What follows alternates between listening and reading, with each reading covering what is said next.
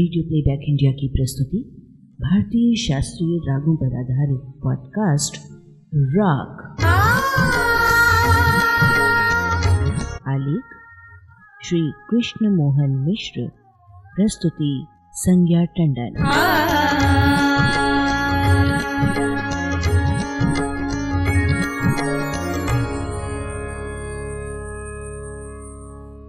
Radio playback India के साप्ताहिक क्रम राग के मंच पर इन दिनों जारी श्रृंखला है दोनों मध्यम स्वर वाले राग। तो आज इसकी छठी कड़ी में आप सब संगीत प्रेमियों का हम एक बार फिर हार्दिक अभिनंदन करते हैं। इस श्रृंखला में हम भारतीय संगीत के कुछ ऐसे रागों की चर्चा कर रहे हैं जिनमें दोनों मध्यम स्वरों का प्रयोग किया जाता है। संगीत के सात स्वरों में मध्यम एक महत्वपूर्ण स्वर होता है और आज दोनों मध्यम स्वर वाले राग की छठी कड़ी लेकर हम उपस्थित हैं, जिसमें आज राग गौड़ सारंग के संदर्भ में हम कुछ बातचीत करेंगे, चर्चा करेंगे।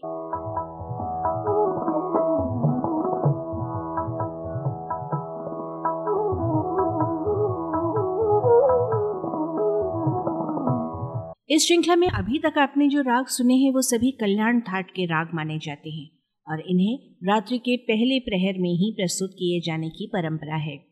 दोनों मध्यम स्वर से युक्त आज का राग गौड़ सारंग भी कल्याण थाट का ही माना जाता है। किंतु इस राग के गायन वादन का समय रात्रि का प्रथम प्रहर नहीं, बल्कि दिन का दूसरा प्रहर होता है। राग गौड़ सारंग में दोनों मध्यम के अलावा सभी स्वर शुद्ध प्रयोग किए जाते हैं। इस राग के आरोह और अवरोह में सभी सात स्वर प्रयोग होते हैं। इसलिए इसे संपूर्ण संपूर्ण जाति का राग कहा जाता है। परंतु इसमें आरोह और अवरोह के सभी स्वर वक्र प्रयोग किए जाते हैं। इसलिए इसे वक्र संपूर्ण जाति का राग माना जाता है। राग का वादी स्वर गांधार और संवादी स्वर धैवत होता है। प्राचीन ग्रंथकार राग कामोद, केदार और हमीर की तरह राग गौड़ सारंग को भी बिलावल थाट का मानते थे, क्योंकि तब इस राग में तीव्र मध्यम स्वर का प्रयोग नहीं किया जाता था। परंतु जब से इन रागों में दोनों मध्यम का प्रयोग होने लगा, तब से इन्हें कल्याण थाट का माना जाने लगा। राग गौड़ सारंग के आरोह और अवरोह में तीव्र मध्यम स्वर का अल्प प्रयोग केवल पंचम स्वर के साथ किया जाता है। शुद्ध मध्यम स्वर, आरोह और अवरोह दोनों में किया जाता है। राग की रंजकता को बढ़ाने के लिए कभी कभी अवरोह में कोमल निषाद का अल्प प्रयोग राग केदार और हमीर की तरह राग गौड़ सारंग में भी किया जाता है। इस राग का चलन वक्र होता है, किंतु तानों में वक्रता कम की जाती है।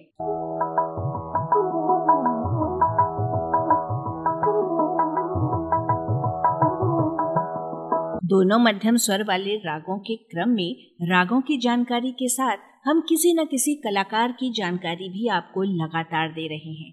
तो आज हम आपको जानकारी दे रहे हैं, बांसुरी वाद्य को शास्त्रीय मंच पर प्रतिष्ठित कराने वाले सुविख्यात बांसुरी वादक पंडित पन्नालाल घोष के बारे में।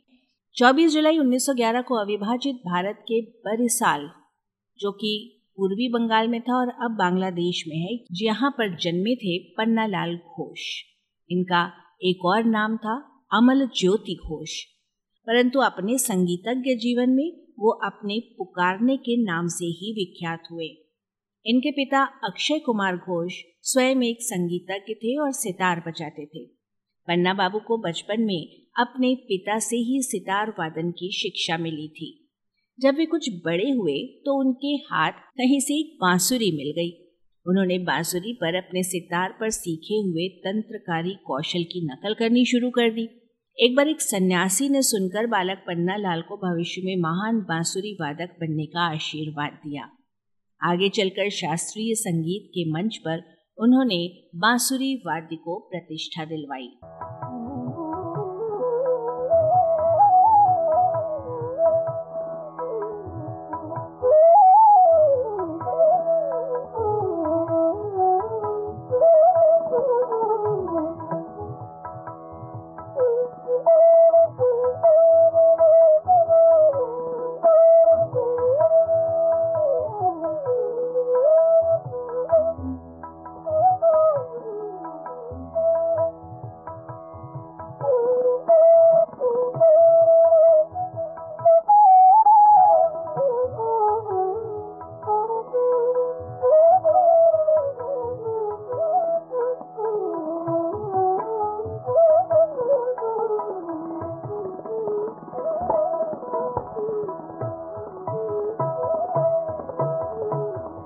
सुप्रसिद्ध फ़िल्म संगीतकार अनिल विश्वास ने उन्नीस की फ़िल्म हमदर्द के लिए एक रागमाला गीत तैयार किया था, जिसमें चार अंतरे, चार अलग अलग रागों में स्वरबद्ध थे। इन्हीं में से एक अंतरा राग गौड़ सारंग में था पन्नालाल घोष और अनिल विश्वास परस्पर मित्र भी थे और संबंधी भी। हाँ जी हाँ पन्नालाल घोष बाद में अनिल विश्वास के बहनोई बने, पहले वे दोनों बहुत अच्छे मित्र थे। तो अपने परम मित्र और बहनोई को याद करते हुए विविध भारती के संगीत सरिता में अनिल दा ने कुछ इस तरह से उनके बारे में बताया था। कुछ हमारी पुरानी बातें हमें याद आ जाती हैं। तुमको मालूम नहीं होगा कि पन्ना से पहले मैं बांसुरी बजाता था। तो एक दिन ऐसा हुआ कि माँ तीरथ से वापस आई। जब गई, तब मैं बच्चे की आवाज़ में बोलता था। वापस आई तो मैं मर्द की आवाज़ में बोलने लगा। तो उन्होंने आकर देखा कि हमारी कुलुंगी के ऊपर, क्या कहते हैं उसको वो बांसुरी रखी हुई है। उन्होंने सारी उठा के फेंक दी और कहा, ये तेरी आवाज़ को क्या हो गया? मैंने जाकर पन्ना से कहा कि मेरी बांसुरी तो गई, अब क्या होगा? उन्होंने कहा कि मैं पकड़ लेता हूँ। तो इस तरह से बांसुरी बजाने के शौकीन अनिल विश्वास बन गए, मशहूर संगीतकार और सितार बजाने के शौकीन पन्ना लाल घोष बन गए बांसुरी वादक। दोनों एक दूसरे से इतना प्यार करते थे कि एक बार जब अनिल विश्वास को रेडियो पर पहली बार गायन रिकॉर्ड करने के लिए रिकॉर्डिंग रूम भेजा गया तो बाहर प्रतीक्षा कर रहे पन्नालाल घोष पसीना पसीना हो गए। इस घबराहट में कि उनका दोस्त कैसा परफॉर्म करेगा। अनिल दा ने उस साक्षात्कार में ये भी बताया था कि पन्ना बाबू ने पहला व्यावसायिक वादन अनिल दा के रिकॉर्डिंग में ही बजाया था और जब तक वे बम्बई में रहे, अनिल दा के हर फ़िल्म में वे ही बांसुरी बजाया करते थे।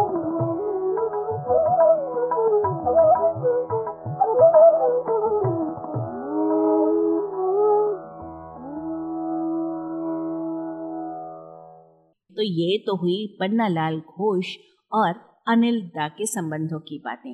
लेकिन हम बात कर रहे थे फ़िल्म हमदर्द की एक राग गीत माला की। पार्श्व गायक मन्ना डे और लता मंगेशकर के गायक राग गौड़ सारंग के स्वरों में पिरोए गए फ़िल्म हमदर्द के इस गीत में पंडित पन्नालाल घोष की बांसुरी के अलावा पंडित राम नारायण की सारंगी का भी योगदान था। तीन ताल में निबद्ध ये गीत आप ज़रूर सुनिए। ऋतु आए, ऋतु जाए सखीरी।